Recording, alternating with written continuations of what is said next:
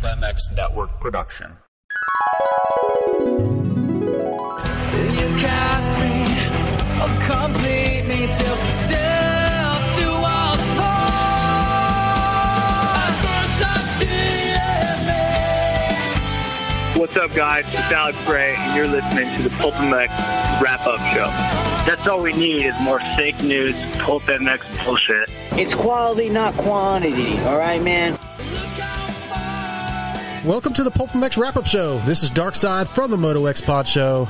This is the number one wrap up show in the moto industry, where each week myself and a couple guests wrap up and discuss the good, the bad, and the janky in that week's Pulp MX show. But before we get started, I want to thank all the sponsors who've come on board.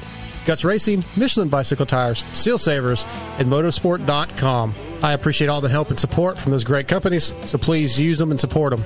Also, feel free to reach out with questions, comments, or critiques by emailing me, darkside at pulpmx.com. All right, let's wrap this thing up. No, did you blow it on cocaine and hookers? I went through a pretty nasty divorce. Yep. Okay. So a lot of my money, Money? went to that evil person. Dirt Rider magazine still effing over X brand, the one and only Chris Kiefer. What's up, Keith? And then I'll just feel stupid. So great. Yamaha's don't corner anyway. Will he be honest about the first gen backwards motorbikes? Yeah, he will. They were garbage. And it's no shocker that a contest on the Pulp MX show is, is screwed up. And I was eating in the press box. I was white tipping it. For Supercross, even it's a regional series. I mean, do we really count that? We, we currently do not have any involvement in supercross and motocross racing, and, and we plan to maintain that commitment. He's very, very high on his uh, Mortal Kombat skills. uh, we all know Ricky Carmichael. He rode Arena Cross great. He's a great Arena Cross champion. Wouldn't want to name that Buddy Anthony. Uh, Dorby thinks it was awesome. Love us some Kenny Watson. No doubt. And some Pookie. You know those assholes at Bell? Shut up, Steve. I like how he's, I like how he's prefacing this. Quiet down. You he's boned my wife in Honolulu. That no. sucks. He came No, out. I, I was a big bore when I raced too. My mom wanted me to long haul truck driver. He's almost like Star Wars, where he's like, "These aren't the droids you're looking for." I'm, I've been asking for a kangaroo from anybody. But what's your take? I, I saw it and, and I had Pookie rewind it a couple times. Oh, thanks for adding to the show. Let's go. We are back with another wrap up show. This week, it is a classic Pulp MX wrap up show of show 239 from January 18th, 2016. Hey, this week Steve decided to take a, he actually decided to take a couple weeks off, but that doesn't leave us without content. So uh, let's revisit an old show. In this episode, Chris Kiefer, Travis Preston, and Randy Richardson are all in studio, and it's actually Randy's first time in studio, so that's pretty interesting. Uh, we're going to discuss all the hijinks as well as some other phone guests uh, that include Ryan Dungey, Jake Weimer, Jordan Smith, and of course, Jason Thomas. Uh, there's some different segments in 2016, some different commercials to talk about, no video. The producer wars of 2016, Travis Marx and Talon Taylor were both going back and forth week after week to decide who was going to be the producer. That's all going on in 2016 and much more. But first up, my guests. First one brought to you by Guts Racing from the Moto Limited Show.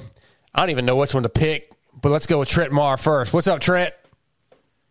Darkside, ready to go. Classic wrap up. You bring in the heavy hitters as always. Yeah, that, yeah, and and you guys are obviously we've talked about it a bunch of times in Australia and time zones. Man, it's it's midnight my time. It's probably like three days in the future your time, but we're gonna knock this thing out.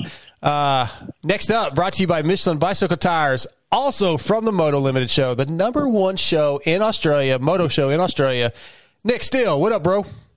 Leaving the best till last, Dark Side. What is up? Let's go. Yeah, let's go. I love it. Uh, all right. As always, I am your host, Darkside from the Moto X Pod Show, and I'm brought to you guys by Seal Savers. So let's get into this thing, man. Uh, Nick, as a whole, two, 239, what'd you think? Dude, I love going back and watching these ep- or listening to these episodes. Sorry, that you know it gives you more of the backstory of who each who each of them are, and then going back as well. And it's always everyone I go back and listen to. It's always about some memorable race, and there's something we learn. But they also did mention Joey Savatgy being a title contender in this show, so this probably is going to be one of my uh, all time favorites. Okay, okay. Trent, what about you, man? I mean, Kiefer and Travis Preston, always great. Randy is a classic guest, but this was his first time, man. And there was, uh, you know, I don't know. I'm kind of curious if you thought he brought it like he normally does, because man, we know he's a jokester. We, he always has these one liners. And I didn't think they were. Qu- he was on the level in 2016 that he is now. Like his game has gotten better. Yeah, for sure. I mean, you sent this one to us and said, "Hey, we're going to do this," and didn't really give us too much context. And when I was listening to it, I'm like, "Geez, Randy's quiet." And then Yeah. it wasn't until the end did I find out it was his first show, and it made a lot more sense. But he's definitely grown in the last five years and become a major character. Uh, and then Chris Kiefer, as always, I'm a big Chris Kiefer fan, and I've got some stuff to talk about uh, Travis Preston too. I reckon TP was bringing some fire that night, so I'm ready to get into this. Yeah, one. he was good. Uh, the reason I was going back and scanning through these shows is someone had asked me when the first time I'd ever called in was, and Travis was kind of helping me narrow it down. We know knew it was early 2016, so I was scanning a bunch of shows trying to find my first call, which I did find. It was a different show, and I'm gonna play that at the end of this episode.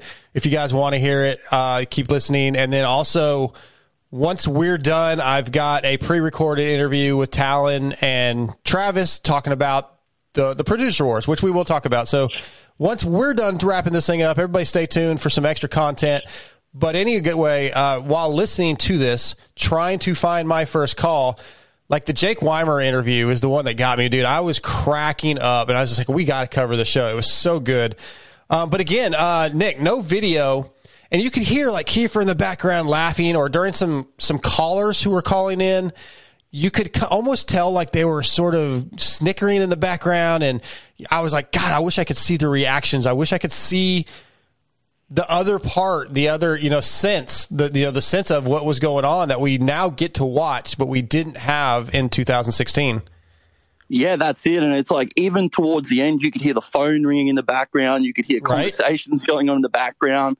But but going back to listening to that, it's sort of uh, it sort of just shows how much Steve has stepped this up in the audio quality and the visual. Like how di- I, I was surprised with how different Steve sounded compared to how he sounds now. Oh yeah, me too. And, and scanning through some of these shows, not so much this show, but another show I don't remember which one I'd listen to. Like Jason Thomas sounded like a completely different person to me. Um, so it was really interesting. And I mentioned like the different commercials, different segments. Like we had uh, the Infab question of the day. We had some different sponsors. We had Brittany Chisholm doing the Guts Racing commercial. Uh, Trent, what'd you think about some of the going back and hearing some of the old commercials, some of the old uh, segments? Like uh, we had the Race Tech emails, which I prefer the Race Tech rant by far. But what do you think of some? Of just it's just a little nostalgia. Yeah, I mean, I, I put down in my notes like you know Brittany Chisholm's doing the guts read. Like, Yep. yeah, I, me- I remember hearing that. I think it was a couple of shows ago, like just recently, that somebody brought that up again about not having Brittany doing that ad anymore, and I'm like.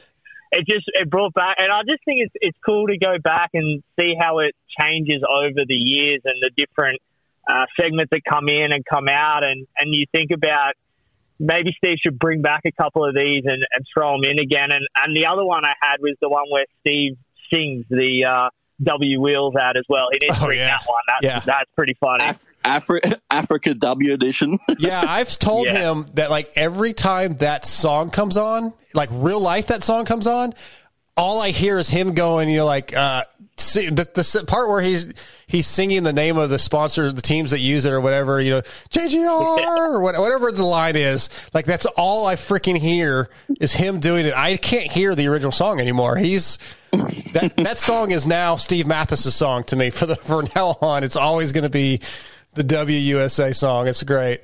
Uh, all right, first thing that we're really going to talk about is uh, writers post career and getting into the workforce. We're like they still talk about it sometimes, right? We've had.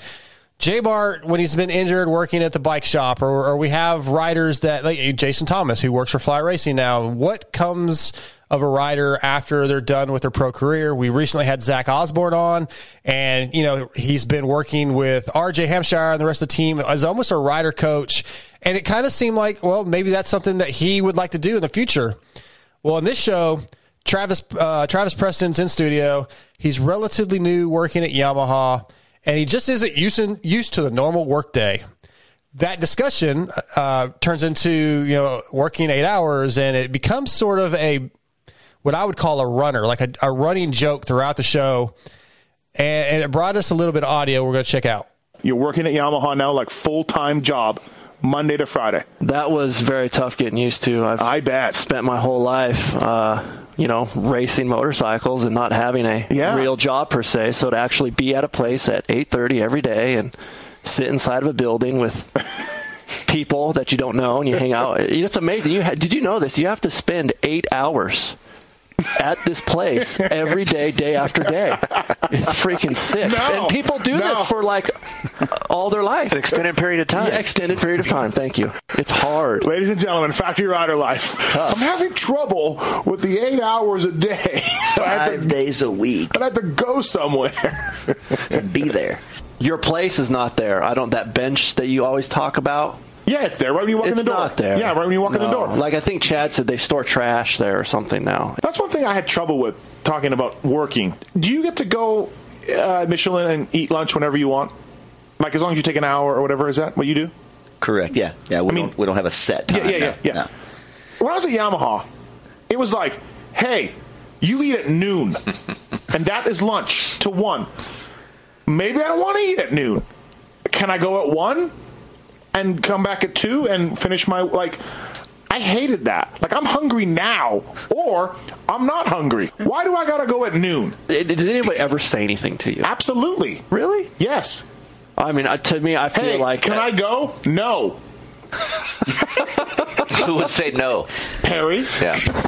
if I'm doing if I'm watching Red Dog's bike, Perry's over there going, you know, wrap it up. You know what I mean? Like I went to go get a Starbucks one time and got back and on the break, can't go before the break. Waited till break, go to Starbucks. Came back, the 15 minutes I think, right? So I got my Starbucks and I'm sitting there reading cycle news. And like keep in mind, like, you know, I've worked 60 hours that week or whatever. Like I'm just working as a normal mechanic, getting the work done. And like at 10:15, Perry walks through, grabs the cycle news, throws in the garbage. I'm serious. I'm being dead serious, and I'm just like, okay, well, I'll be here till eight tonight, but I guess I can't take 30 seconds here and read a cycle news or two minutes to read about Tim Ferry. Okay, I feel like maybe it, it's been a while since you've been there, so maybe these stories are imagined. No, they are not imagined. inflated. They are somewhat. not inflated. So I am telling you. I know Yeah. something that's Uh, Trent, so this made me laugh, and I listened. I, I kind of told the story ahead of time that I was listening for my. I listened to this before I told you I wanted to do a wrap up show of it, and then I re-listened to it. But this was a story, especially the stuff at the end with Steve talking about trying to go to lunch. That made I was laughing out loud while listening to this. And I actually reached out to Jimmy Perry to try to get his response, and I did not get a response from Jimmy, which I don't know if I have the right number now that he's not at Yamaha. But anyway, uh, these stories remind me of my days of working in a in a like a regular company where you were scheduled, you know, like, oh, 10 o'clock break, 3 o'clock break, lunch is this time to this time. But hearing the way the way Steve told it was it was pretty damn funny, and also listening to Travis, just who was not used to being set at eight hours and sitting at a desk. Uh, anyway, the stories made me laugh. I thought it was really entertaining, and I I don't know. What do you think? Yeah, I'm the same. Like it's funny, just you know, firstly, like Travis Preston just going, "I've got to go to work for eight hours." like, what what is this stuff? Like, just how he explained it with that, the sound in his voice, like it's it's so foreign. Yeah. Uh, but then Steve going on that that rant. Uh, all I thought about at the time was like, if only he knew what was coming in the future, the big blue crew guy he is now, he would not be saying those things. But it was, uh, I mean, Steve probably would anyway. He has he has zero filter most of the time. Right, So, right. Um, but yeah, I just thought it was hilarious, and just and the way Steve gets the story. Like, I mean, you put a little bit of sugar on it to make it sound better, but it but it always seems like Steve just puts that little extra on just to make it that bit better for the show. yeah, Nick, do you think the stories were inflated, or you think that's the way Steve remembers them? Oh, I think they probably are the way they were. There's it's just like another thing about this show is there's so many things that Steve say that I want to call up next week and go, did this happen? Did Yeah, this happen? yeah. So, like, uh, how about the going through tech and AMA without foot pegs and seeing if they picked up off. Dude, I was in tears. Yeah, yeah. I really was hoping Jimmy would text me back and like come on and be like, "No, Steve was never there," or or Steve, you know, Steve only got half of his work done, and I had to stay on top of him. Or you know, I was just hoping Jimmy would bust his balls, but then, like I said, he never responded. So that's a disappointment to not get that. But uh, Yeah, this this whole show again. If you guys haven't gone back, Swisscore played it Monday night, so hopefully most of you guys guys listened. If not, you got to go back because next up we got a little bit of. It could be a drinking game. Uh, this this this may uh, blow out Ryan Dungey a little bit. And the Ryan Dungey interview is a typical Ryan Dungey interview. Nick, um, not one of my favorites interviews of all time. But uh, first of all, in 2016, Ryan Dungey goes on to win the 450 Supercross Championship.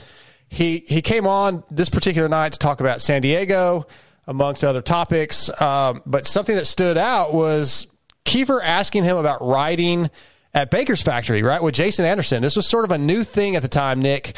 And I'm going to get to the drinking game in a minute. But it was sort of new for him. Ryan had always rode by himself. So let's listen to what he has to say and you guys respond. Riding uh, at the Baker's factory with JA, um, how is that? How is it dealing with the stresses every day, riding with someone that's on your level and you know racing the stopwatch and who's the man every day, day in and day out? I think in the beginning it, it it took me a little bit. It's a different situation, you know. My whole career, I've gone. I don't want to ride with anybody. I want to do my own thing. I want to show up, and nobody knows where I'm at. That's kind of how my mentality Yeah. was, you know. And I practice was good. We got the intensity. You know, I mean, some days Jason had a little edge on me. Some days I would have a little bit more, and, and mm-hmm. it just kind of was like that. But thing, the worst thing I could do is say, hey, you know, you know, now my mentality is look. I, I think riding with other people, you know, with at your caliber is good. You know, that it it makes you practice like you race, and you bring out that race intensity, and you can bring that to the race. So that that that preparation is good. But you know, yeah, am I making him better? Probably, Probably. better. Yeah, Yep. yeah. So so we're both making each other better, you know. And I mean, I think the biggest thing is when we step onto the track, it's look, there's respect. We're both going to go for a win, and I mean, there ain't going to be any. You know, I think we got enough respect between us that we're not going to get dirty. I wouldn't have had such a great preparation in the off season if it weren't for riding with other riders at um, you know that Right. the same at the same level of intensity as as I have. So Nick, it's really cool to go back, like, because we're we're used to it now, right? All these guys almost ride with other riders at that caliber, but it was pretty new. Like the Baker's Factory format was somewhat new to hear about these top level guys that were competing against each other week in and week out at that time, just starting to ride with each other. And even Ryan was like, "Yeah, I, I used to uh, like to ride by myself, but now I see the benefit in it." I, I thought that was really cool to go back because we kind of forget some things have evolved. That, that's exactly right. And that's one of the things I like going back and listening to these, whether it's for the racing, whether it's for the stories. But, but right there, we can, it was only a, a matter of a handful of years, but you can see how much we've progressed in our sport at the moment to the stage where, you know, training facilities is everything. All these guys are facility guys. There's more popping up more and more by the year. But to be able to see someone's sort of mind thoughts behind it and what motivates them to go and do it versus at the racetrack, I thought that was really, really cool. Yeah, me too. Me too. Trent, what'd you think, man? Yeah, same thing. You know, the, the and the Baker's factory was relatively new in that year as well, like the whole facility in itself. So you know, it was funny to hear him sort of talk about that, and and then Anderson too. Like he's only fresh up on a 450 as well, so it was interesting to hear the stories and and Ryan be like, you know, I'm making him better. Maybe he's making me a little better, but I'm making him better. Yeah, you know, yeah. just still competitive all the way to the end. Yeah, this was also the time frame where Dungey had been on the Wheaties box, and there'd been talk about why he wore blue jeans on the box, and Kiefer asked him about it, and I, I, I kind of disagreed with what Dungey said, but it was typical Dungey type of response. He's like, well, it kind of relates to people, maybe people that don't know about motocross, supercross, whatever. It relates to that average person more, that, or they'll relate more because I'm in blue jeans. I thought that was a ridiculous answer, Trent. Like, it, no, like you, uh, somebody that doesn't follow NASCAR or doesn't follow football, if you put shoulder pads and a football uniform on, you know, American football on the guy on the Wheaties box, or the you know LeBron James I think's on Wheaties right now. He's in his jersey because that's what you wear when you play the game. I thought it was a silly answer, but it was just a PC answer from from Ryan. Yeah, uh, and too, like you, you think like Wheaties corporate as well may have had something to do with it, and their probably understanding of our sport as well is probably limited as well. So Yeah. there's multiple different factors. I think, I you know, but as as Dungey, he's always he's always been PC, always checks what he has to say, and he doesn't want to say the wrong thing. So Yeah, exactly. uh, pretty standard. So the drinking game, guys, uh, I've texted you about it. You already know. If you just listen to that piece of audio I played a minute ago, you could hear that Ryan Dungey has a little bit of a crutch when he talks. He says, "You know," a lot. So the first time Yeah. I listened through to this thing, it got to the point where I was struggling to even focus on the interview because I was like, "Oh my god, there it is again! Oh, there it is again! Oh, there! It, oh, oh, oh!" So the drinking game is go back and listen to the entire twenty-five plus minute interview with Ryan Dungey. And I don't want you to take a shot every time he says, you know, I want to see if you can even fill the fucking glass is fast enough every time he says it. Because there are sentences where he says it like five times. He said it 160 times in about 25 minutes. That's not Holy- a drinking game. That's a death. That's a death sentence. Yes. So yeah, it was it was rough, rough. Yeah. But anyway, um, man, I think you guys know if you listen to the show that Seal Savers is offer offers the ultimate protection to the off road industry. Seal Savers is the original fork seal protection. Starting with the original Seal Savers to prevent dirt, dust, and mud from getting into your fork seals. Tonight, I'm brought to you by Seal Savers. I appreciate them coming on as a sponsor of the show. Yeah, man, you guys got to protect your fork seals. Obviously, Race Tech, that's a, that's a uh, sponsor of the Pulp MX Show. So if you have suspension work that needs to be done, send it to Race Tech. But use some seal savers, man. Protect your fork seals. That way you don't have to replace those things every time you ride. You get dirt and grime up in there. They do the job. Use pulp code 25 at sealsavers.com. Okay, let's see here. Uh, a lot of thought, a lot of laughs and ball busting, right, guys? Always when Kiefer's in, their buddies. The show's always got ball busting on it, and uh, there's a lot of ball busting in this episode. That week of uh, February, or yeah, or February, right? Is that what I said it was? February or January, January 18th, 2016. During the X brand tear offs, uh, thanks to Moser again, we had this. All right, TP. What do you think Kiefer is better at testing than you? Oh, that's a Wow, great that's- that's a- question. damn it, only 15 seconds. Yeah, yeah, you're already four. Better at testing than me. Gear. Shit. so basically nothing. That's awesome. No, he but can test a jersey like no other. Nick, nice little laugh. That made me kind of crack up. Just Kiefer's laugh made me crack up.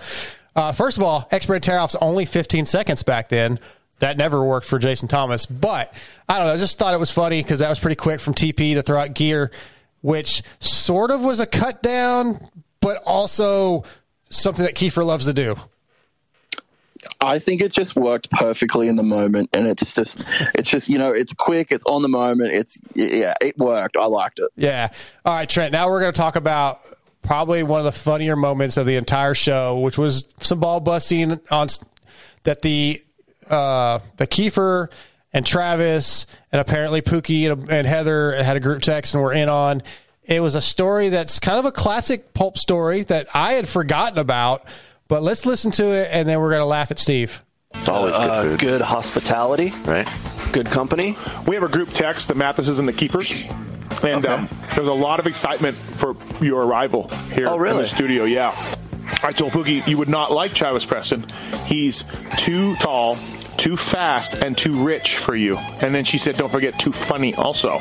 I see Pookie for the woman that she is, and I acknowledge I, acknowledge her uh, her efforts. Do you feel like she's too good for me, maybe?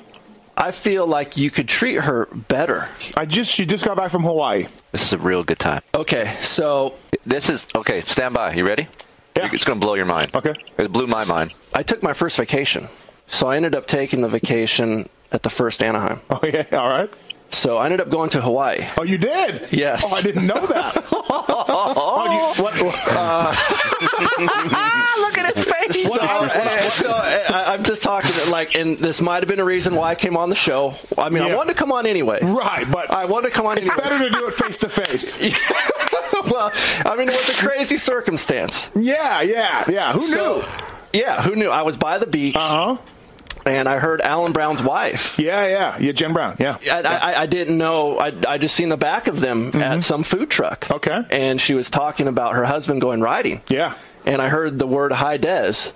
So I, I immediately, oh, you know, your husband rides, and sure as shit, Pookie turns around. Really? So. Wow. Holy your so, face. so I told her, you know, I wanted to tell you. Right. Mm-hmm. Uh, I, I I actually met your mom, too. Mm. Yeah, Debbie. Cheap smokes. So we, uh, we we actually watched the Supercross together. Really? I did not. I, I didn't know any of this. it just keeps getting better. And uh, and all it was well, just I'm- ju- I'm- just a crazy circumstance. Oh, that's great. I'm glad. I'm glad you had a fun time there. Yeah, it was, It was nice, Yeah. nice weather, and I thought it was Uh, really sh- nice of you yeah. to do that. Show's over. We're going to wrap up right now. we got a lot to talk about. Mm-hmm. And that story with TP in Hawaii and meeting your wife.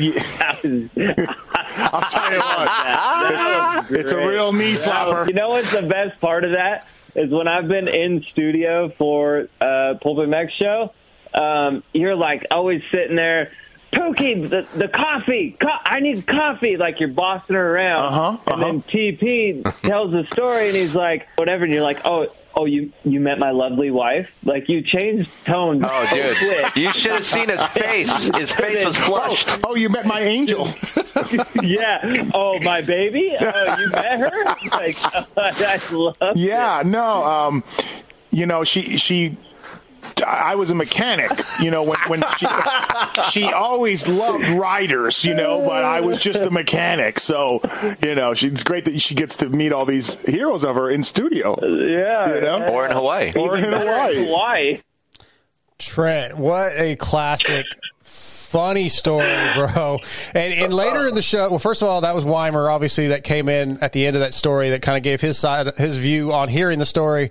And later in the show, there's a moment where Travis leaves the table during the middle of the show and he's like, yeah, I'm going to talk to Pookie. And Steve is a little, little like, whoa, wait, wait, I, I gotta, you know, but that was so classic, so good.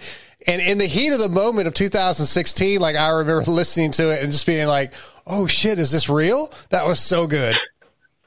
it rattled Steve. He was when it when he said it the first time, it's like, oh, oh, really? Oh, and just you could tell that his brain was clicking, like, what is going on right now? And it just kept going and going, and then Weimer just chiming in there Yeah. as well, just throwing his two cents on top of it all. I was like.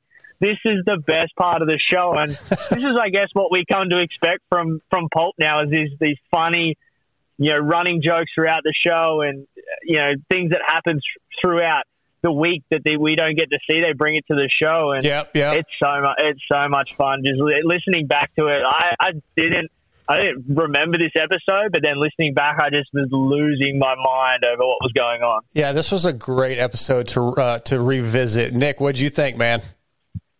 dude, it just makes me so thankful for having YouTube and being able to see these days when I, when we have moments like that. I uh, I would have loved to have seen what Steve's face was, but you could hear it in his voice. He was semi choking up and trying to shrug it off. And Yeah. Kiefer is literally nearly in tears. Which I don't know about you guys. When I hear Kiefer laughing, I laugh. Oh, of course. It's impossible not to. Yeah. It's funny because listening to it and you know us discussing it, we're like, oh, his reaction, like he he was dis discombobulated, Steve was. But then, you know, later Kiefer, I think, asked him, you know, did, or somebody asked him, did you believe the story? And he said no. And I actually truly believe that because I truly believe Pookie and Steve share everything. If that that had happened, Pookie would have told him right away. And and I based that off of the fact when I tried to help Pookie cheat at the tits versus tits or whatever what game it was at the time. She told Steve immediately, like and he's she's like, yeah, I don't keep anything from him. So I I find it hard to believe that Steve actually believed the story. But it, either way, he played along with it well enough that for the listeners, it was hilarious. All right. Um, Yeah. Yeah. So a big part of Pulp MX, guys, to me is listener involvement, right? That's how I got involved. That's why, hell, that's why I'm doing this now is because of my involvement. We have tweets that they read, the tweets from the listeners they read, emails sometimes, uh, voicemails, live calls. here's how not to make a call. Uh, Chris, uh, what's up? Welcome to the show. You got a question for uh, Travis Preston and Chris Kiefer? Hello. Hello. Yeah, you're on the show. What's up, bud? Yeah, it was a uh, uh, uh, it was a, a, a question for uh, Callers, be prepared. That was unprepared, Nick. that was a little rough. Uh, they they give us some of the best content though. There's there's a part to the show which I hope you're going to bring up. I'm not going to mention it. I'm just going to keep on keeping on and hope you bring it up. Well, tell me But what it is are- because if I don't, yeah, if I don't have it in my notes, then we'll talk about it now. What what is it? the story of tenderizing the rear tire. Oh, yeah, I do have that in my notes towards the end, but we can talk about it now. Um, yes, that was that was fucking very funny.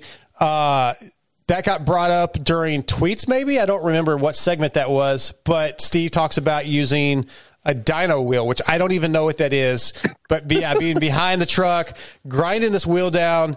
Uh, and Randy, it was a Michelin tire at the time. And Randy is like, yeah, I'm glad I didn't see that. But it was Kelly Smith's dad at High Point. Go ahead, Nick. It was like even funny is like I'm listening to this guy's dad who's when I've come back and got a bike, he's like taking a grinding wheel to the swing arms to oh, remove yeah, some of the yeah, weight. yeah. And he's like, any anyway, I was like one of those guys where I was just like, I want to make my rider happy, so I did it. He's like, I tenderized this motherfucker. it went out there for the sight lap, and it come back, and it was like torn to shreds. So many good stories on this episode, Trent. So many. Like I, oh man, I listened to it twice in a week. So, and I was perfectly entertained both times. Yeah, I mean the other caller uh, that I you know I wrote down was the guy that wanted to do the the the fat guy ride camp school thing, whatever that was, and they put him on hold and then come back to him, and he was all like flustered. Steve's like, "I'm not ready for you yet." Just hung up on him again, like put him back on hold, and I'm like, "This is like what is going on right now?" Like there was just things going sideways with nearly about three callers in a row. I reckon. Yeah, it was great, and it's funny because at that time Steve wasn't writing, and he was like, "Yeah, I'm not, I'm not, I'm not. Gonna, that's not going to happen." Basically, uh, but yeah, that was in my notes for this segment about listener involvement. The other one was the tweet about Paluzzi. Okay, D. Russell wants to know. Says he's been asking this question for the fa- past few shows with no answer. Well, What maybe it's not good enough. He said, "What happened to Paloozy?" Nick Paloozy. I think he's a cop. Oh yeah. I mean, really? Like, what's the guy's name? What do you think happened to Paloozy? Like, what you're sending this in, you know, week after week after week? Like, oh my god, I gotta know. He didn't cut it. He, he's a nice kid. He tried to race, realized he wasn't going to make it, and got a job. D. Russell. I mean, I don't know how many times you can send this in and us. He's on the moon. He's on a special Mars uh, NASA trip. Uh, Paloozy got in there. Well, I think mean, he's trying know, to see like if he like, got addicted to drugs or something. Well, I mean, I, how do we know? His, his tone. I didn't like his tone. I've, been, I've been sending this in. I didn't like his tone there. Oh, Trent, Steve was uh, on fire. That was great. Like I didn't like his tone. I don't know. Maybe he's on the moon. Uh, I mean, he's gonna deal with he's gonna deal with that stuff though. Sometimes, like just people asking him stuff, and he's like, "What do you think?" Like, Yeah. it's just common sense, guys. Come on. But it's all like in whatever mood he's in, Nick, right? Because that night he was frustrated with his tweet. But like a couple weeks ago, there was a live call that he should have freaking hung up on and just blown the guy out, and he just sat there and listened to it. So you never really know what you're going to get when you get involved with Pulp there, Nick. There's one thing I'm not going to do, and it's spell my name J. Uh, no, G E O F F. I don't like how Jeff spells his name. That's so good. That was good. Yeah. I wonder if Jeff uses uh, Guts Racing uh, because if he doesn't, he should. Guts Racing is a proud sponsor of PulpMX and the PulpMX Rappers Show and established in 1990 as a premier off-highway and seat, uh, I'm blowing this up, seat manufacturing company offering high-performance seat covers and foam for motocross, supercross, and off-road competition. Visit gutsracing.com for all the info. I've got Ruts, Guts Racing on my 06 that's slowly coming back together so I can start riding again. And maybe if I get a new bike, if I get lucky enough to get a new bike, I will definitely hit up Andy Gregg for another seat. Uh, all right, listener listener involvement. That was good stuff. My highlight, though, guys, on this show was Jake Weimer. I think I told you that. That's when, while listening to Jake Weimer the first time through, is when I decided I had to hit you guys up because I had already given you an assignment for a show we were going to wrap up. And then I was listening to this show, and when I heard the Jake Weimer interview, I had to text you guys and go, "Look, I hope you haven't started yet because I want to do this show instead." Because Jake Weimer had me in tears. I just love Jake Weimer as a guest. He was a recently signed quote unquote PulpMX athlete. It's been good, a nice start for uh, jumping Jake Weimer, and he's PulpMX athlete now. So he's on the team. He's on a PulpMX athlete. He's on a. We have a contract. Uh, money has been exchanged, and he's our number one rider. Do you think it's any coincidence that he tore it up this weekend, his first weekend on the PulpMX team? No, PulpMX has nothing to do with his success. I can guarantee All right. that. Do you feel like your great ride in San Diego was maybe a little bit due to the uh, PulpMX sticker, and we come into an agreement on uh, your PulpMX.com's number one athlete? I'm trying so hard right now to just keep my cool. Um, that's a fine. I feel like I'm very appreciative of the PulpMX sponsor. I I, I enjoy coming on the show. Yep, thank you. I love being in studio. Um, for reasons that I still question, I I, I enjoy conversating with yourself. Thank you. Thank you. Having said that, I I'm not sure there was a correlation there. You know those assholes at Bell. They got they they, uh, they have a great helmet out. Easy, dude. Easy. Come on. D- d- Let's not get. I mean, hey. Well, they're they're taking my sticker spot away. Is where I'm getting to. What, what, what is he getting? What is he getting as running the sticker? I paid him cash money. What? Let's talk about it. Let's, let's be open. Uh, let's be open about it. No, Yes, I, I don't. I I mean- I don't think Jake wants it open. So that's that's fine. You know. I'm fine to have it open. That actually made the deal better because I was like, bro, don't don't come at me with this deal, and then along with your little check comes a, a W nine, and then there's you know like The deal was supposed to be for the first race of the year when all the photos are taken of these guys. However, I forgot the stickers and the cash. So, so, so that's great. the deal was the first eight rounds. So unfortunately for him, he didn't get any mm. recognition for the first. No, no, no. So My now- lawyers, my lawyers have stated that first round does not count. Did you have? don't make me get on. Don't make me get on Twitter and find a lawyer to go over this, Did you? Uh, you didn't sign the contract either that I made. No, I'm not signing that. That's ridiculous. I didn't even come see you this weekend in San Diego. And the pits are all jacked right, up. which but is pretty unbelievable for uh, My number you one know, Your, athlete. on, your only sponsored athlete, and I never saw you. yeah, you have a point. You have an excellent point. All right, before I get to your guys' reaction, I sent a text to Jake and, and I said, "Hey, man, doing a classic wrap up show." I told, I kind of re- reminded him what had happened, and I said, "What do you remember about that deal? Uh, about the deal? Did you give him an extra race?" And by the end, were Pulp fans bringing it up on race day, and any backlash from Steve calling the Bell guys assholes? His response was, "Ha ha ha ha ha." I, I do remember A1. Uh, I honestly don't recall if I gave him an extra race. I assume I probably did, but I don't remember. Yes, Pulp fans would find me and talk about the sticker deal a lot. It honestly shocked me. I don't recall any real backlash about the Bell thing. I think it was like a head shake and a comment. Steve's an idiot. That's Jake Weimer. Thank you. Thank you, Jake. Uh, Nick, fucking just again, classic, hilarious. Steve, uh, I don't think Jake would want to talk about the money, which we know Steve loves talking about deals. Jake's like, yeah, I'll talk about it. It's, it's nothing basically. Uh, you forgot the money. You forgot the stickers. Uh, you didn't come see me like so much. And we got the classic drop that we hear all the time now. Quiet down.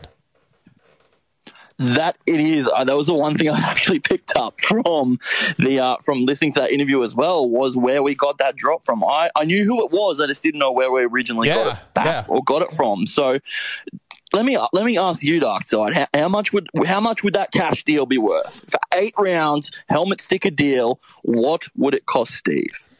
Man, I would think like today, 500 a race minimum. But I got the feeling it was like even less than that just based off Jake's laughter. Just like, yeah, the deal I gave you, you're not getting anything extra. Yeah, So I'm going to say I- I was 300. I'm, thinking- gonna, I'm just going to guess 300. I was going to say two fifty. Yeah. So, I mean, I know Chiz was doing some stuff this year for sticker deals, and, and he was trying to get about 500. That's what he was looking for. So I'm going to guess in that range. What do you think, Trent? Yeah, I'd imagine it'd be some, something like that. But I also found it very ironic how Steve always wants to talk about other people's money, and then when it comes to his, he just closes up like a book. And I'm just like, Uh, this is, and then yeah, Jake got. I don't care. Say it. Steve just changes the subject straight away. But uh, Yeah. yeah, I'd imagine it'd be around that 250, 300 back. You know, I mean, it's only five years ago, but that's still a lot's changed in five years. Absolutely. But Jake is just Jake's so funny, man. Like you know, he, he kind of Steve kind of mentioned at the end of the interview that some people don't like Jake. You know, we've all we know him now as Jake and Coke. When he comes in, he gets a little toasted and he's sort of slow to answer, but his his um, dialect or whatever, his tone, Nick, when he's answering Steve, it's just it's funny because he's like, I'm trying to keep my cool here. Basically, when Steve asked him if if he thinks that the PulpMX correlation to his good ride is is something of value, and he's like, no, basically. I love it how you know. Let's fast forward five years. Some of the uh, some of the in studio, some of the in studio conversations they've had with Jake, and you know, getting out of control with what Jack and Jack and Coke Jake, Yeah. or it's just funny. Like listening to it back then, it's no real different than it is now. Jake's always sort of had that that edge on him, or or, or doesn't really care, or does respect Steve, but uh, doesn't mind sort of having the joke with him. Absolutely. Well, Jake also talked about this. it's hard when you know you've won you know 250 races or whatever there's a difference but at, at the end of the day you know you you've won you've won a championship you've done great things and you have all these expectations and you want to you know do this and that and and do well in the 450s and things don't quite work out. It's a struggle and it's always kind of hard to you know figure that out and um I, I don't know. I get. i guess i would say mentally kind of pull yourself together and right Yeah, I like this part because this was a little bit more serious side of the interview, Trent, which we we've been talking about mental health on PulpMX for a while now. Like week after week, it seems like there's something about that, and this is something that we don't necessarily think about, right? The the average fans, like on Friday night Supercross, are going to the dealership and they're they're going to see their favorite riders and they're going to be like get their autographs, but they don't think about well, maybe they've been at press day all day and they've been traveling all day and now it's maybe the only time really where they could chill out before Saturday's race and they got to go two hours away, hour and a half away from where they're staying to a dealership to do autographs. It's in the middle of dinner time. Like this isn't something like to us it's all fun right as fans we go to these things and we're excited to these guys it's they're they're into a 12 14 hour day job and they've been doing that every day of the week whether it be training all day and and then you know eating right and going to it, it's it's it's not fun and games for them it can be a pain in the ass Yeah, I mean, this is probably the the one thing I you know I like about Jake being on the show is he has all that fun and the jokes and that, but then he can get serious and you know talk about things that writers won't talk about. You know, he opened up about the dealer signings and about the pressure it takes to be a former champion and lose the factory ride. I mean, he's on Team Tedder this year, so you know Mhm. he's back in a privateer setting. So he opened up about every single bit of it and didn't hold any of it back. And I think that's one of those things you've got to respect about Jake Weimer is he's willing to go there to talk about the stuff and and be real about it. And um, it, it's definitely definitely cool to hear it from his side of things. And even back then, and you know, it, it, the world we live in now has changed a lot with the COVID stuff. So True. it's kind of you probably think now a lot of these riders probably wouldn't mind to go back to some of that stuff because it's been gone for so long. Absolutely. All right, another big thing going on at this time frame, as I mentioned in the intro, was the producer wars. Travis Marx, Dune Goon, who eventually obviously became the producer, was going week to week against Talon Taylor, who is now also on the show as he answers the calls. I, I, I guess his title is phone screener. I'm not 100% sure what his title is, but at this time, Talon and uh, Travis were going back and forth. Steve was trying to find a new producer. So we got the producer wars of 2016. Uh, during the Infab guest uh, question, during the Infab question of the day, on this episode, Talon was in studio. This was a Talon episode. Talon played the wrong intro for the wrong segment. I want to listen to that. We're going to make fun of Talon a little bit, uh, but we're going to talk about what we remember about that after. So we've been having these producer tryouts the last few weeks, and Travis and Talon have been coming in. We uh, we had them each sit in with Tits, our old producer, uh, and learn the ropes. And then I said, well, you know what? I really can't decide. Let's bring them in one each again, by their on them without tits. You know, no tits. And we still couldn't decide. So we brought him back again. Uh, so tonight it's uh, it's Talon's turn. Talon, welcome back to the show, Lone Wolf. Yeah, I'm back again. Steve still can't make up We his can't decide now. Travis last week he brought banana bread.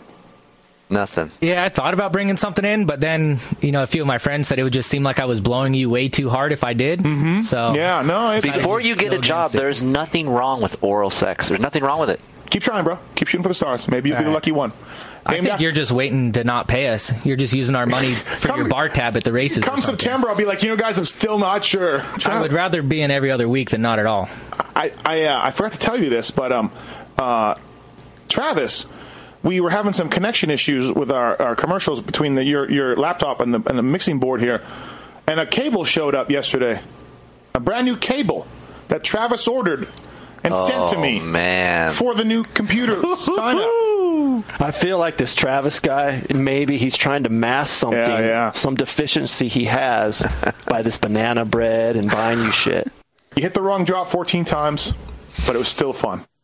So I I mentioned that him hit, him hitting the wrong drop. I have that audio, and I actually played it during the pre-recorded interview with Travis and Talon. So stay tuned; you'll hear that. Uh, but Trent, this was this was good stuff. Like I, this is kind of when I started listening live. Was this uh, time frame? So I do remember like them going back and forth, and I had listened to shows with the previous producer before that. Uh, I think that was Gibbs at the time. I can't remember for sure if that's when Gibbs was in, but uh, as we know, obviously Travis really was the right man for the job, and I think Talon actually touches on that, which you guys will hear later. But what do you remember from this time frame? Do you remember them going back and forth? Do you remember all the the them learning the the lessons and kind of figuring things out, figuring out where the drops were? What do you remember? I mean, I had to go back and then re-listen to some other the starts of the shows around that to you know to really go back because you kind of. I mean, there's been what 200 plus shows since that Yeah, time. exactly. It's been a long time. So go back, but it. I just find it funny that in hindsight now you can look back and they're both there anyway. Um, as Talon said, I'd prefer to be in here every other week, if if not at all, you know. And but I think, as you said, that Marx was probably the best bet because you know Mark then brings in the YouTube live and being able to watch it and cameras and all this stuff. But I just find it funny how, I mean, at the time he was brown nosing a little bit, trying to get himself half a hand there with the with the banana bread and the cable, and I guess he won at the end. He was just being diligent, man. I mean, he, yeah, hey, we have a problem. I'll figure out how we're going to fix it, which we've seen, Nick. I mean, Marx is very, very good at figuring out issues, making them better. The show has come a long way, and we talk about that later. Eh, so they both acknowledge that. But what are your thoughts? Absolutely, I agree with Trent. It's like I I to sort of I, I knew the backstory just because I've I heard of a few shows of them changing. I didn't realize this was a show where it sort of was really announced of what it was, but. I agree. You know, Marx is probably the best guy for the job. I, I love Talon. He does a great job for what he does as well. But it's more so exactly what Trent said. It's like the back end stuff. It's YouTube. There could be massive problems with the show that we don't know about because Marx is fixing it on the fly. And we we both we both know what podcasts are and make it go live. It can be a shit show. yeah. Hey, I spent at least an hour on the phone with Marx Sunday night with him helping me with OBS, which is what we use to stream to YouTube on our show on the Pony Pod, as Steve calls it. And yeah, he and it's funny. You guys probably you'll have to listen back to the wrap up show, Trent and Nick, to hear the, the Talon Travis interview. But neither one of them really had any experience doing what they're doing now with the show. So everything that Travis has brought to PulpMX, including the cameras, was learned since 2016 and becoming a part of the show. So it really shows how dedicated his guys are. Uh, you know, Steve tweeted today like Talon and Tra- uh, Travis really hated each other. There was a lot of arguments or whatever back in the day, which it, it doesn't really, I don't think is factual. Um, but it was just really interesting to hear those two guys talk about that time and, and how it's evolved and what they've learned. So it's pretty cool. Um, going back to Randy Richardson, though, in studio, we talked about the first time. This was also the era when the Starcross 5 was pretty new. Uh, Kiefer had been testing it. We were promoting the, they were promoting the crap out of it, out of that tire. We we had the caller that had bought a container with the MP10s and was asking uh, Randy some tire questions, and Randy ended up sending him some Starcross fives, I believe. But I, I just thought it's really, again, we're just used to the Starcross five and Michelin motorcycle tire being a part of Pulp MX, but this was an early time in the Starcross 5's history, Nick, and now it's just like part of the show. I run them all the time. I run Michelin bicycle tires on my mountain bike and my road bike that I've been riding at my new house like crazy because Michelin Bicycle Tires is a sponsor of the Pulp MX wrap up show. And you can visit bike.michelin.com for further for more information. But anyway, the Starcross fives, man, they to me they're just part of pulp history now, but this is when it all started. Absolutely, and uh, and going back from what you said earlier about the things we take out of these older shows, going back and listening to the older shows, and you know listening to the commercials, there are a lot of sponsors back in back in, in 2015 that are still around now, which I think is Yep. really really cool. That there is long time support for the Pulp MX show. But exactly right, it's like listening to it now. It sounds like listening to this episode. It sounded weird because we're so uh, conscious of it being something in Pulp MX now. Hmm, good point. Good point. Trent, what about Randy and and Chris? But Randy talking about Chris's ability to test. Right. This is still we were still getting to know Chris in this time frame too. Right. He's still a dirt rider. Uh, he has, I guess, Kiefer Inc., but it's not what it is now, where it's full time. He's he's doing off road tests and gear tests and boot tests and all the stuff for dirt rider. But he's also doing the Michelin Starcross Five uh, development on the side, I guess. And we hear Randy's opinion of how Chris is a great tester, what he, you know, what he got from Chris, and the fact that Chris was not just blowing, you know, oh yeah, it's great. Like he he was willing to say, no, I don't like this about a product or whatever. I just thought it was really cool because again, just learning about the Starcross Fives, really just still getting to know Chris Kiefer and what he does. Um, pretty interesting. Yeah, I mean, we know Chris Keefer now is like the the main test guy, you know, part of Racer X now as well. But back then, as I said, he was part of Rider. He was new to to doing it all, and to hear Steve like you know grilling Randy, like how good is he? What you know, where now it's always Steve telling everyone how good Chris is at what he does. So it's it was kind of cool to go back and listen to that, and and even the way that they broke it down and the way that Chris broke the, how he tested it, he Mhm. still does it the same now. Like it's not like he's you know he was just making it up back then, and and he, the way he explained it would be exactly the way he explains it today. Like he was you know he was on point back then as he is right now. Definitely. Uh, and Trent, in your, you sent me some notes, and you mentioned um, somebody. I think I think you mentioned in your notes somebody that didn't know Randy's name. That was a caller, right? That you were talking about. Yeah, uh, the caller Tire that called in and goes, "Yeah, yeah, the tire guy that's in studio," and I just lost it. Oh the yeah, yeah, yeah. Okay. I was thinking of another caller that when you said that, but if you remember, there was a caller BPM that called in, and uh, Steve called him BPM, but I think it was actually RPM, uh, and he was talking about being in a dealership, and he's a tire guy came in and was promoting the Starcross Fives, I believe. Do you remember that Yeah. call? Okay, that was actually yeah. that was actually Skippy. If you guys know Uh, Skippy, but Skippy back in 2016 uh, liked to drink a lot, and his calls over this time frame were a little different than they are now. But that was Skippy. I actually texted him. I said, "Hey, dude, was that you?" Because he talked about being in Conroe, I believe, and uh, it sounded like Skippy, but it was. He's like, "Oh, dude, I was." Yeah, I was drinking a lot back then. So if you go back and check out some of those calls from RPM, that's Skippy. And uh, he was in a little different place at the time. But yeah, the Starcross 5 stuff was great. Um, all right. So something else we know that Steve loves to talk about all his accomplishments, right? Um, Summer Cross, Michelin's first win. He brought up, he brought up so many times.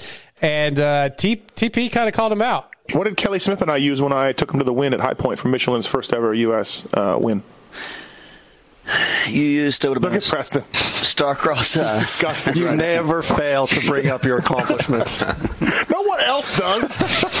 Who's going to watch out I for mean, me? your, your, your timing is on point. Thank you. Yeah. Thank you. Uh, Steve, Nick, Nick, Steve, just looking for a little. Uh, he needs a pat on the back, man. I mean, four time needs a, needs his love.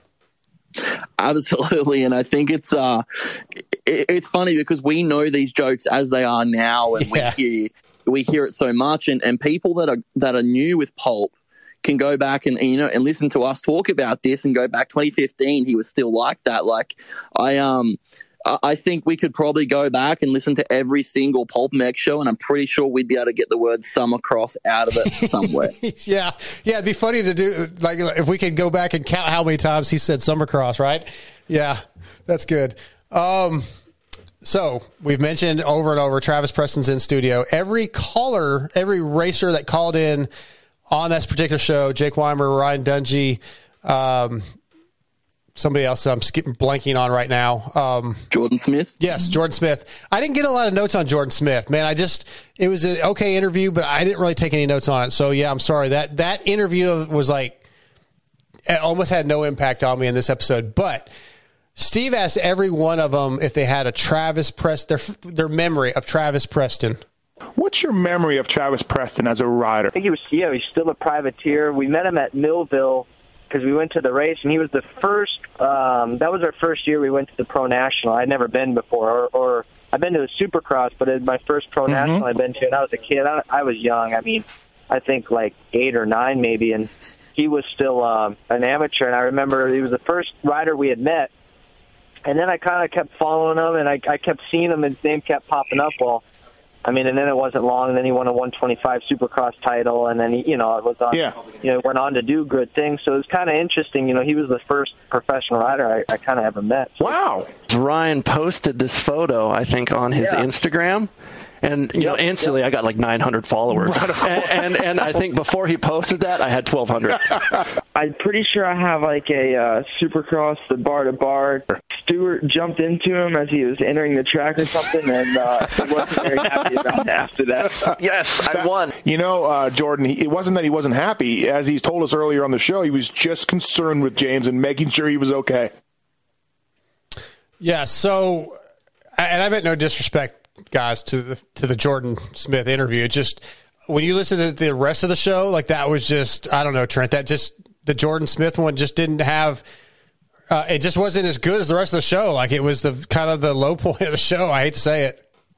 Yeah, I mean Jordan's also pretty young at Yeah. this time too, and early in his career. So you know it's probably a bigger stage for him to be, you know, opening up and giving the content. But as you said, there's a lot going on in this show. It's kind of, you know, at some point someone needs just to chill down a bit and then ramp it back up. So Yeah, but it was, but the stories were great. Um, it, it was cool to hear what people remembered about Travis Preston. I think he really appreciated that. As we're starting to wrap this thing down a little bit, wrap up the wrap up show, wrap down the wrap up show. Yeah, we're wrapping down the wrap up show. Still had the motosport tweet at tits segment, which again Talon was in, but for the longest time the same the tweet tweet at tits segment, and we heard the story a story I'd never heard before, Nick, about Tyler Evans stabbing Frankie in the head with a toothpick, and he had to go to the hospital because it broke off. Like that was. I wanted more details. Like, what the? Uh, why did he stab him? With, like, was he mad? Was it being funny? Like, I I need to know more. It's funny because me and me and Trent were only talking about Tyler Evans at the beginning of this week. So when I heard that as well, I was like, "What? What- How do we not know anything about this?" And before, when I went the beginning of the show, when I said, "Hey, there's so many things I would love to ask Steve," that is number two on the list. And I think I think one of us needs to ring up Monday night. And we'll uh, we'll ask that question and see if we get a bit more backstory, Dark Side. Sounds good. I like it. That's a great idea. You guys call in. when- I, I have a I have something else I have to call in about. So you're going to call in about that, Nick. Right, I think I can do that. All right. So speaking of motosport, those who ride dirt bikes, motorcycles, ATVs, and even UTVs know Motosport is the best place for OEM and aftermarket parts, riding gear, and accessories. Motosport.com's dedicated team of gearheads have the knowledge and expertise to help get your ride working at peak performance and have you looking good too. Whether you race on the track, ride on the trails, or commute on the street, make your next ride your best ride only at motosport.com. Uh, 2016, we had the infab question of the day, and it led into the fact this is right after Weston Peick beat down Vince Friese, And I, you know, I remember that very vividly, but I, you know, didn't really off top of my head remember that it was 2016. But the question was about Feld promoting it. And I think we all know Trent, man, they're a business, right? They're going to promote whatever. But it was just kind of, it just, that doesn't even matter. I just want to flash back to the fact that that was a pretty big event early in early 2016. Weston was uh, still a little bit, you know, he was young still and uh, kind of at the start of his factory career. And that went down, and that was a big story at that time. Yeah, it was huge, and to to get the show as well, Dark Side. That that was you know the big talking point on of him, you know, obviously missing the race and all that sort of Yeah. stuff. Just brings back all the memories of that time. And yeah, as said, you know, Feld's in, in the the space of entertaining, so they're going to use it. But as the guys discussed, you know, like Feld are going to use it for entertainment, but then Weston misses out on a race, you know, with AMA and FIM, you know, banning him. Like, there's got to be some sort of line drawn between the two, and there was good discussion about that. I really enjoyed this uh, part of the, uh, the the show. I did too. I did too. Um, another thing that has gone away, Nick, was the Infab uh, JGR check-in. Obviously, JGR's gone. Infab's not a sponsor of the show anymore. But we had J Bone on talking about the season not going so fantastic for JGR as seemed to be a uh, trend even years after that. But just another segment that I kind of missed the check-in. I or I actually missed the cold call the most, I think. But the check-in with somebody at JGR. That was pretty cool because we got some in depth stuff. Not always J Bone, but we'd have uh, suspension guys or motor guys, different people from JGR every week. That was pretty cool segment. Absolutely. And I, I agree with you. I really, really liked the cold call, and that was probably one of my favorites.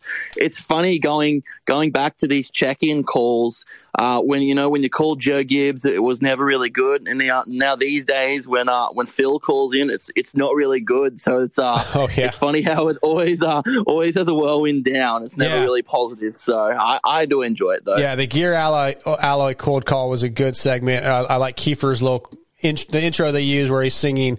Hello, is Jagger there, please? Is Jagger there? Is Jagger there?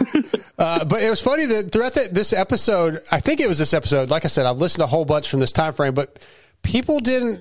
They, they thought gear alloy was the gear alloy, the literally riding gear called alloy, and he's like, no, it's wheels. It's wheels. yeah. We also, as I mentioned Painful. earlier, had the race tech emails, and I I'm okay with emails. It's the uh, the voicemails I don't love, but he it's much better now with race tech rant in my opinion. Um, but during the emails, Steve wants something that I've asked you guys about multiple times, mainly as a joke. But he wants a kangaroo. Trent, get him a kangaroo, man.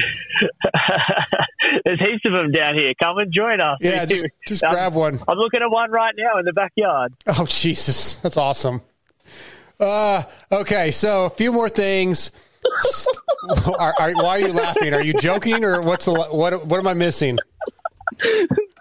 Nothing. Go on, Dark Side. I'm No, sorry. no, you don't. Now you got to fill us in, Nick. You're laughing. Oh, dude, dude! I literally just walked out my door and run like just flew past me and nearly took me out. All right, I think you're fucking lying. next, next, next, you're going to tell me you threw a boomerang.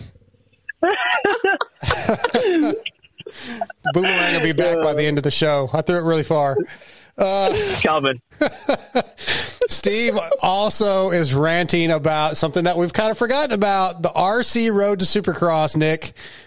Uh, so many, so many championships won by RC in Arena Cross.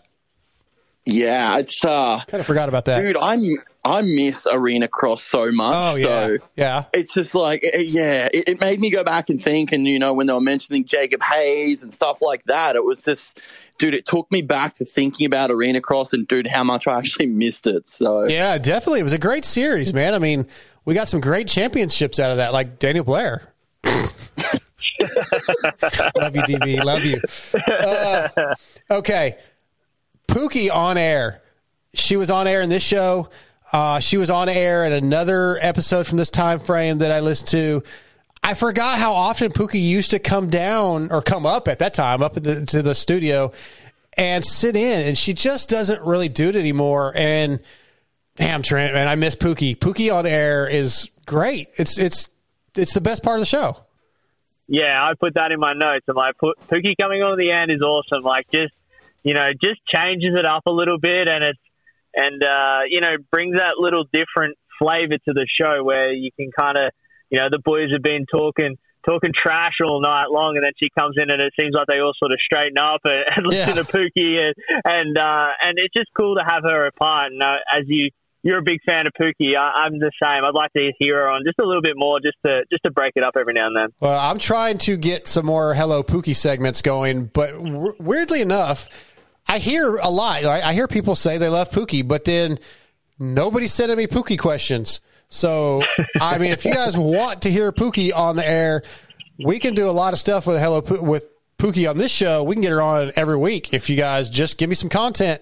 I'm not going to do all the work. I need you listeners to send me some stuff. What do you want to hear from Pookie? What do you want to hear talk about? She'll pretty much talk about anything as long as it's somewhat respectful. She'll come on and she'll give you advice. She can give you love advice. She'll give you maybe she'll give you sex advice. I don't know.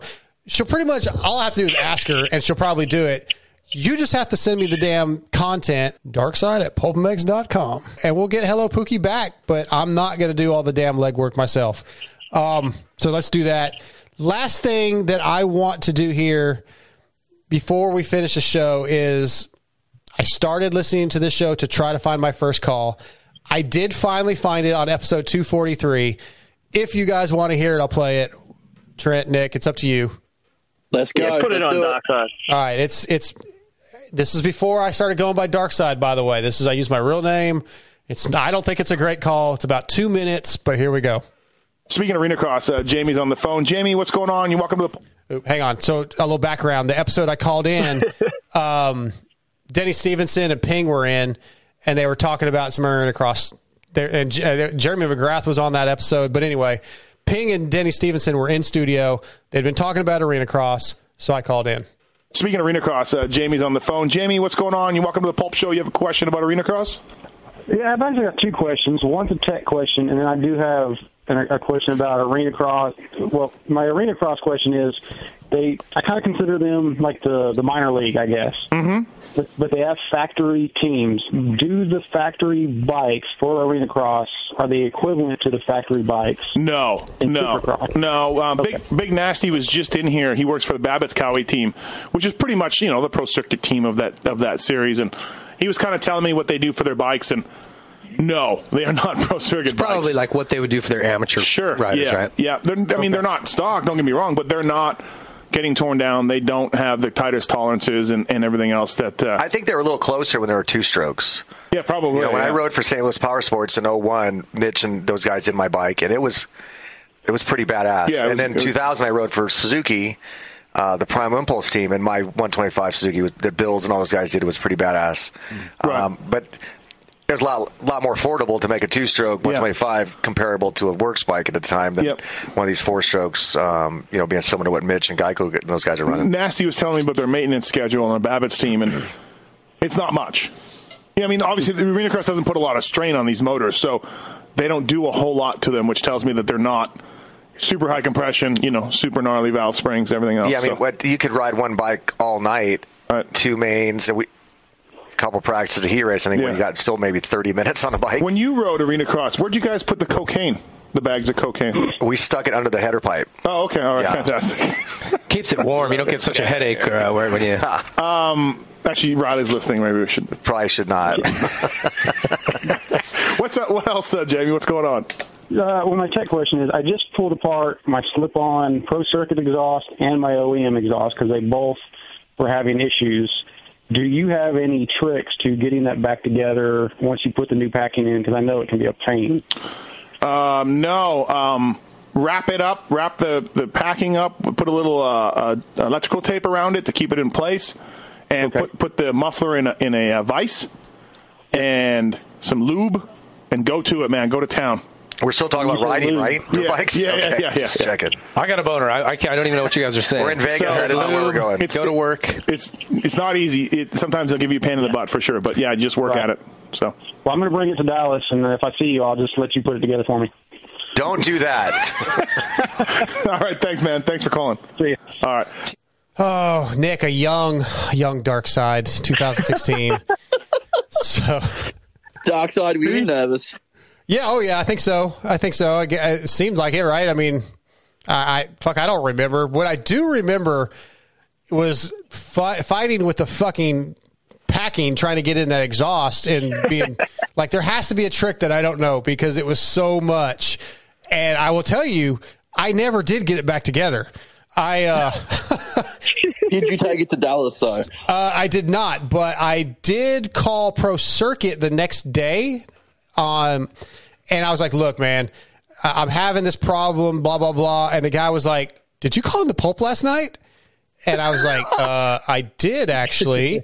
And he goes, "Dude, just send it to us. We'll take care of it." So they fixed it, didn't charge me, and sent it right back. That was the power of Pulp. And I told Steve that when I saw him at Dallas the next that whenever that was, a couple weeks later, whenever it was, and which was the first time I had met Steve. And I actually have a picture of that. It was Steve and Weege sitting at Pro Circuit talking to Mitch Payton. But um, yeah, so that was my first ever call in, and then I think my first call in is Dark Side. I found today. It was on episode two forty eight when I called in as that. But anyway, that was my first time, man. I was that was pop my cherry right there, Trent. I'm so I'm so glad that you changed to Dark Side though instead of Jamie. Like it just sounded it, it isn't yeah I don't know it doesn't suit you. Dark Right. Side is who we know you as. Yeah, well, that, that was it, man. I, I, I knew it was in this time frame, and funny enough, I like I was telling Mark, man, I'm trying to remember when it was. Like I fig- felt like it was the end of 15, the beginning of 16, but I first start when I first started listening, I just started going back and listening to old episodes with Chiz. I listened to everything that Chiz was ever on. And then I was like, man, oh, they do a live show. So, but I couldn't remember when I transitioned into the live shows. And he remembered that like real early on my calling, I had broke my collarbone and that was like March of 16. So that's kind of how it narrowed it down. I don't know how the hell Marx remembered that, but, um, that was pretty cool. So anyway, we're about to close this thing out. As I said, stay tuned. I've got a, a interview with, um, Travis and Talon talking about their their their memories of the producer wars. I want to thank our sponsors, motosport.com, Guts Racing, Michelin Bicycle Tires, Seal Savers, and check out all the, the pulp uh, sponsors, Fly Racing, R Jerky, Race Tech. Go to pulpmxshow.com, click on the sponsor deals tabs, use those codes, support the sponsors, keep this stuff going. Uh, guys, anything else, Nick, that you want to talk about? Any topics that I didn't touch on that you that stood out from this episode? Nah, man, I think we covered it really, really well. I'm, uh, yeah, just a, a, a, once again a big shout. If people are listening to this, go back and listen to it. It's really, really cool. And then you get to hear all the old races. And as soon as I, as soon as I finished listening to it, I went back and watched that exact race. And that's Nice. uh, that's one thing I love about Pulp and and what Steve does is how much of a connection he gives it to us. So that's uh, that's it for me. Dark Side, thank you so much. Of course, Trent. Anything else? I have one thing, Dark Side, to you. Being a big Kyle Chisholm fan that you are, I think you need to bring back the Guts Racing Brittany Chisholm ad for the wrap up show because you would, that's just right down your alley, I feel like. So Not a bad idea. Yeah, make that. We could we could probably make that happen. I like it. I'll reach out to Brittany about doing something. Um, other than that, again, contact me, Darkside at pulpmxshow.com. And, uh, you know, give me some information. Give me some topics for Hello Pookie. You can uh, complain about the wrap up show. You can support the wrap up show. Just send your emails to contest at pulpmxshow.com to let Steve know that you listen to this thing so that he doesn't clippy clippy the damn thing. oh, and by the way, if you guys want to support and check out Nick and Trent every week, it's the Moto Limited Show. You can find that anywhere podcasts are. Man, they do uh, some live stuff. They do YouTube also. Check them out. Support the Australian guys. They're they're kick ass. You know you love them. So other than that, we're out of here. Stay tuned for Travis and Talon. Uh, appreciate you guys. That's a wrap. All right, as promised, we've been wrapping up the classic episode of show 239, which was deep in the heart of the producer wars of 2016. And now I have those two promising guys looking for the future of Pulp MX as producers of the number one motocross supercross podcast in the world. One of those gentlemen became the producer. One of them did not. And then eventually kind of did. He's back. But both those guys are on the line with me right now. First up, the one and only Dune Goon, Travis Marx. What's up, Marx? Yo, yo, you forgot it's the best show on Monday night. It's not the best motocross show. It's the best motocross show on Monday night. Ah, man, I mean, I would love to say like art the the the the pony pod as Steve likes to call it is getting there. There's some, but no, man, it's the best. Pulp MX is the best. He is the uh, you know as as Talon said at the beginning of 239. It seemed like I, I didn't want to seem like I was blowing you too much, but Steve is the best. It just is what it is. And speaking gargle, of gargle, gargle. yeah, yeah. Speaking of Talon Taylor, Talon, what's up, dude? Lone Wolf. Hey, what's up? I didn't. Uh, I don't remember gargling on Steve, but apparently, apparently it happened. Well, it was actually in the beginning of 239. So we're, we're going to talk about all this. This is, like I said, this is when you guys were both trying out. Uh, he had brought you back a couple times, Talon, and this was right after apparently that Marks had brought banana bread and bought a cable that was needed for some sound quality. And you were like, "Oh, I thought about bringing Starbucks, and, but I didn't." My friend said, "You know, don't blow them too hard," or something along those lines. That's kind of what I was. I do. you remember that? You remember that? Yeah. So I want to talk about what you guys both remember about that time period. And Talon, I'll start with you. Uh, how did the tryout come to be for you? Like, how did you hear about it? What do you remember about Steve contacting you, or, or you know, just how the whole thing went? What he was expecting of you? Give us a little background on that. Um, so I met him at the USGP at Glen Helen. I think it was the year Jessy Nelson won the 250 class. Okay. Just ran into him in the pits and was talking to him, and I he said to use the contact form on Pulp, and I was like, yeah, okay, I'll probably never hear from him, but I'll give it a try. And then I think it was like I don't know six months or so after that race, he uh, he contacted me and said that he was looking for a new producer, and that's when we got set up with uh, me and Travis. And you and Travis knew each other previously, correct? No, we Oh. didn't. We kind of we messaged a little bit like during the producer battle, and just kind of said like, "Yeah, you're you're good. Like either way, it's going to be better than it was." And I don't know, we were cool, but we didn't uh, we didn't know each other before. We had mutual. Okay. We didn't. I, I had, for some reason, as I remember it from earlier shows before 239, I thought you guys had known each other previously. Uh, Marx, how about you, man? Oh, go ahead, Talon. Go ahead, Talon. Pitt and Travis knew each other. Oh, okay. That okay, okay. Uh, Travis, what do you remember about the like the first interview or being contacted by Steve? How do you how'd you figure out find out about it?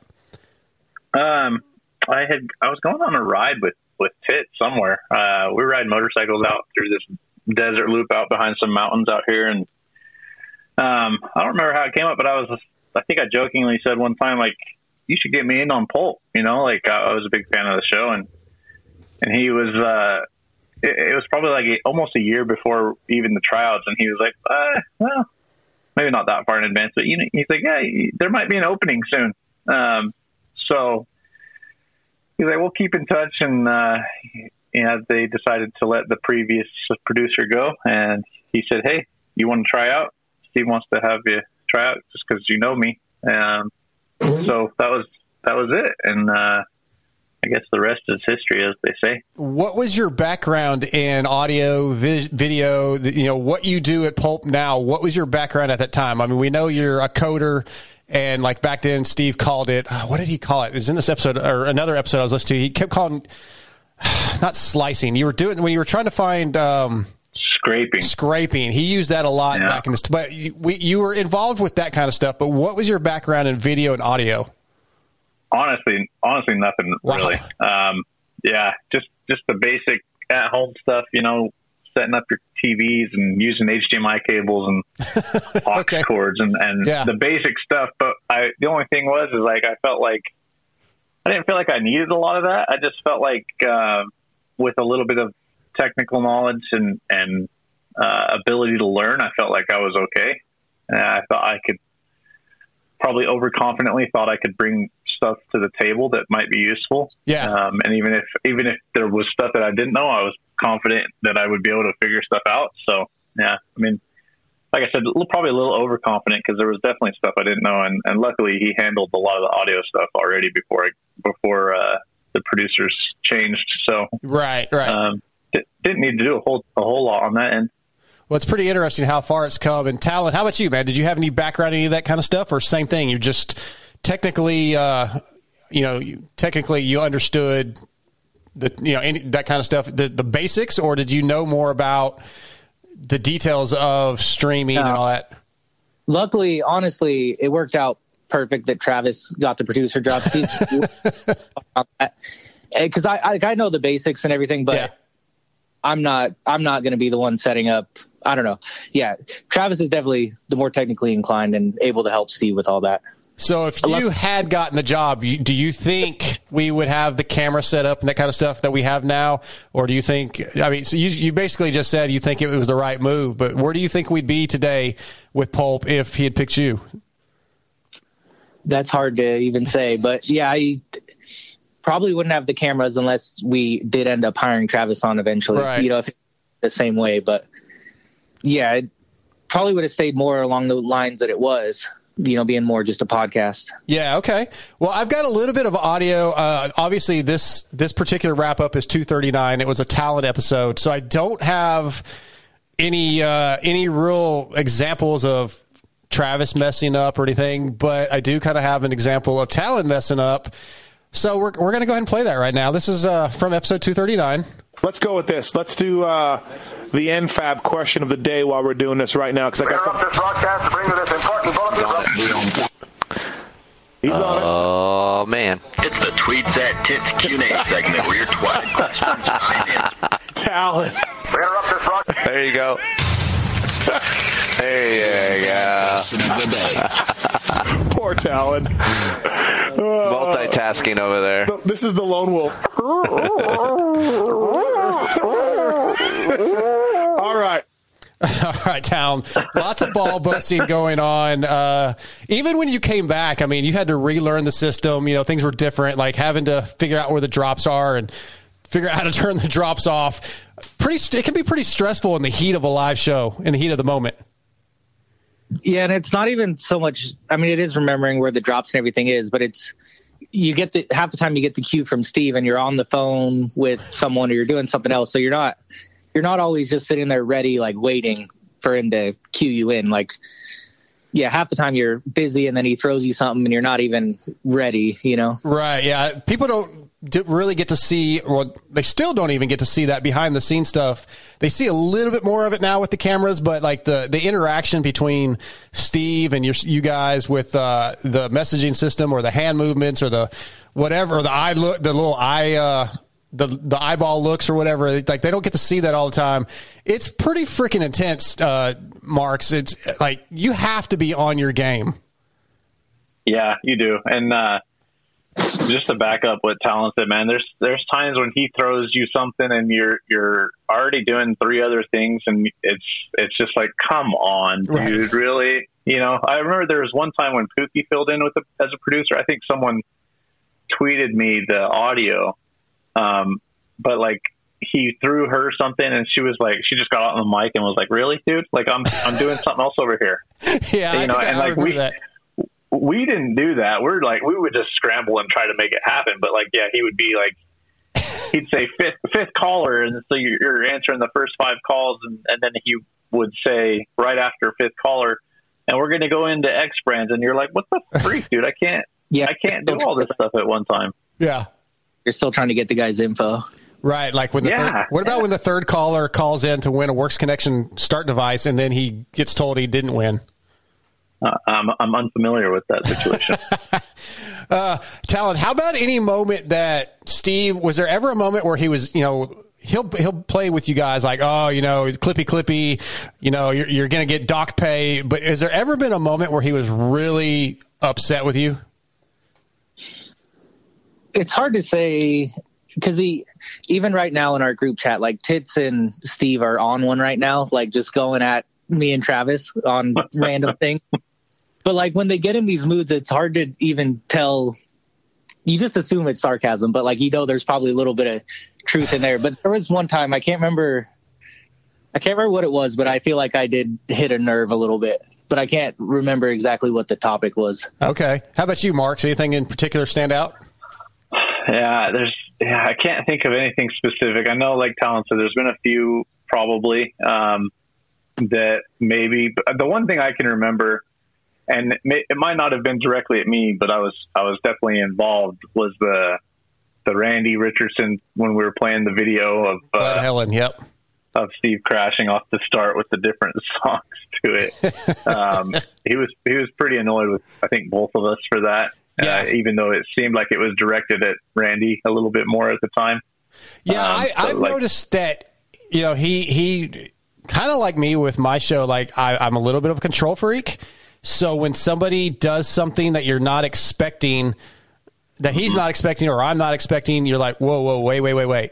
Uh, kind of like the live show at Vegas a couple years ago, right? When you, um, was it Davey Coombs? I think came up and did something, and he Steve didn't know about it. I think, and he didn't seem Yeah. stoked that night either. No, yeah, Davey. Uh, I don't remember how we got in, in contact, but Davey emailed me and said, "Hey, I want to, I want to mess, I want to bust these guys' balls a little bit at this show." Yeah. Um, you know, we we have all the we have all the audio of them talking about the who they think's going to win the championship, or it was the video even. It was the Yeah. video. Yeah, there was video, the yeah. preview shows. Who's going to win the championships? And so he's like, I want to go up and and bust their balls on stage a little bit. Um, so you know, when Davey Coombs comes at you and says, "Hey, I want to, I want to do this," I'm, I'm going to jump on that opportunity Of for course. sure. And you could see, yeah, again, Steve was a little out of out of place. and He doesn't like, he, yeah, he definitely doesn't like losing control, uh, which is which is funny. You know, it's like that's the only thing that really gets him. He doesn't. He, he can pretty much go along with most things, but as soon as you take control of his of his show from him, he, he kind of loses his mind a little bit. And it's it's Yeah, oh, kind of funny, honestly. the Glen Helen Vet Nationals show this last, I guess that was 2020. Um, yeah, it had to be 2020. Was the first time that I was like really like, ooh, this is uncomfortable because you could tell Yeah. he was getting frustrated with Randy, and uh, yeah, that was part of the. We talked about that on the wrap up show, and then I, I I think you know Travis Talon. I don't know if I ever sent the video to you, but I I put together a little video of my own and like I sent it to Travis, I'm pretty sure, and Kiefer, and like everybody was like, "Yeah, don't don't use that. Don't put don't post that." like it was still too fresh. Randy is still dying for me. Or no, Galdi. Galdi asked me like recently, "Do you still have that? We have to use that." I'm like, eh, I have Right. it, but uh, and I'm not even going to touch on what it is. It's funny as shit. I'll send it to you later, Talon. But uh, yeah, I just go ahead. Oh, I was just saying, I need to see that video. Yeah, yeah, I'll send it to you. It- it- It's related to the start video and something he had said previously. It- It's, it's related to something he said at the last Vet Nationals, and then something he did at the at the Vet Nationals the year before, Medals Up year. So, um, oh, yeah, I'll send it to you later. But uh, we'll, we'll keep what that. did he say? Ooh, well, if I, I I don't- don't, I don't want to give it away said. right now. I don't want to give it away. All right. Yeah, I don't want. But I'll send you guys the. I'll resend you the videos. But Talon, when he kind of reshifted gears, I guess it was last year or the year before, and brought you back in. Were you surprised? Was there any heads up? I mean, uh, was it something that you had to shift things around to make time for? Uh, you know, tell us about that. Yeah, so he messaged me maybe like halfway through like summer of 2019 and was just basically saying, "Yeah, we're we have this idea. We don't know if we're going to do it yet, but if we do, like are you interested?" And I said, "Yeah, just cuz I I don't know, I love motocross and supercross. I just wanted to be a part of it." Yeah. Uh yeah, and then so I went like a few months wondering like, "Hey, what are they one like what are they thinking of doing?" Which I had an idea that it was going to be a YouTube show because Rogan was doing it and other podcasts have been doing it. So I kind of had the idea of that's what it was going to be. And then, yeah, towards the end of the year, he told me that it was happening and what was going on and everything. Yeah, that's really cool, man. I knew about it for a little bit. Like he had been planning it or it had been in the works for a little while. Right. It's man, it's so impressive how far it's come, and I, I think it's awesome that both of you guys are involved. And you know, obviously there was no hard feelings, and it really seems like it worked out for the best. Uh, real quick, I don't know how much you remember about 239, if anything. It's replaying as we speak on PulpMX because we are recording this Monday night at seven o'clock Central. So it's replaying right now. So hopefully people are listening. Um, but we had Jake Weimer was in on that night, which was the night that he threw the uh, quiet down drop, where Steve had basically got done a sticker deal with him for eight races, but he forgot the money in the stickers at Anaheim one, and he was trying to get an extra race out of Weimer. That was just like a freaking hilarious interview, man. It was so good. I don't know if you remember that at all. But then also Dungey was on, and we have a little bit of a drinking game that we've talked about previously tonight on the wrap up show. Um, but really a great episode. Kiefer and Travis Preston in studio, along with Randy Richardson for the, his very first appearance in studio town. Do you remember anything about that night at all?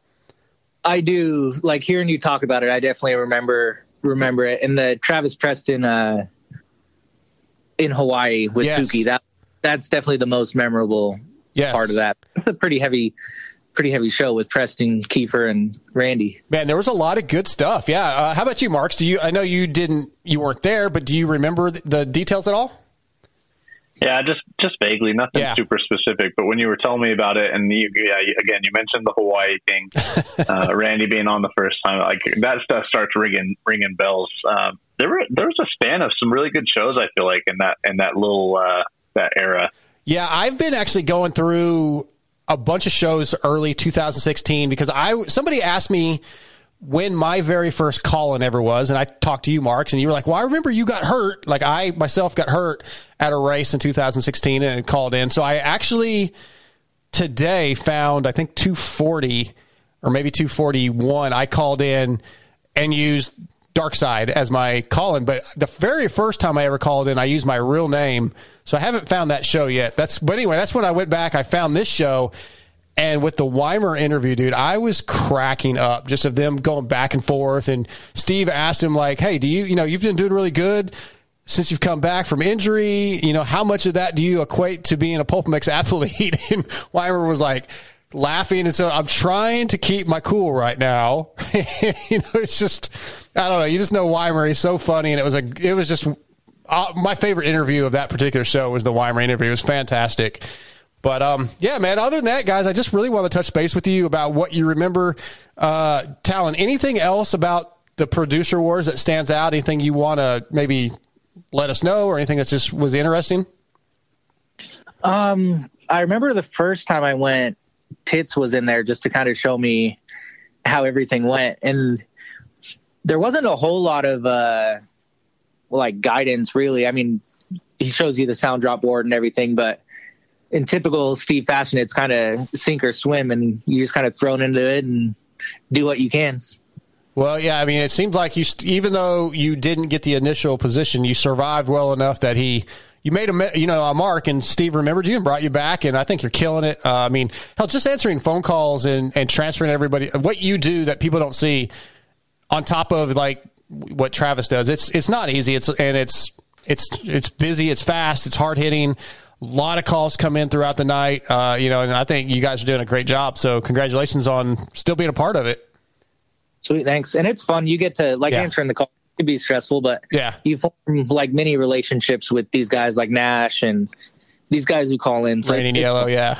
Yeah. Well, not raining yellow so much since I've been on, really. Oh, okay. Yeah. Well, he he hasn't called in as much lately. Yeah. Yeah. You always got that dark side guy that calls in a lot. Yeah, that guy. Mark, how about you, man? Anything stand out?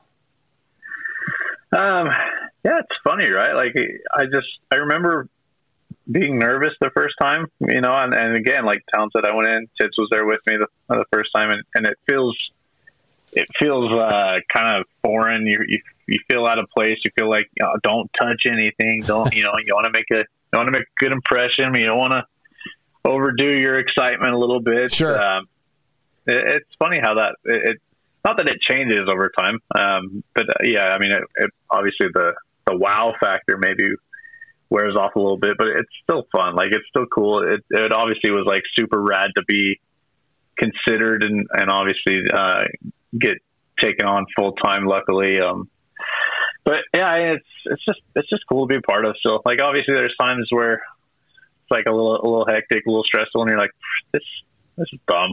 But uh, I think that goes with any that Yeah. that goes with anything, right? Oh, of course, like, of course.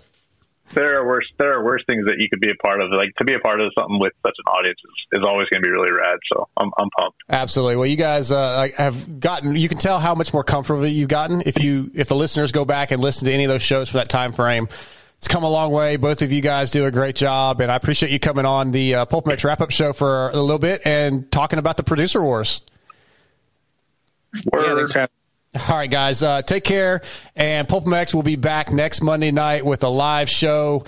Uh, do not know who's in studio yet, but we'll, I'm sure we'll be back with a wrap up show to cover it. But other than that, we are out of here. See ya. Why would you want to talk, re-talk about the Pulp Show?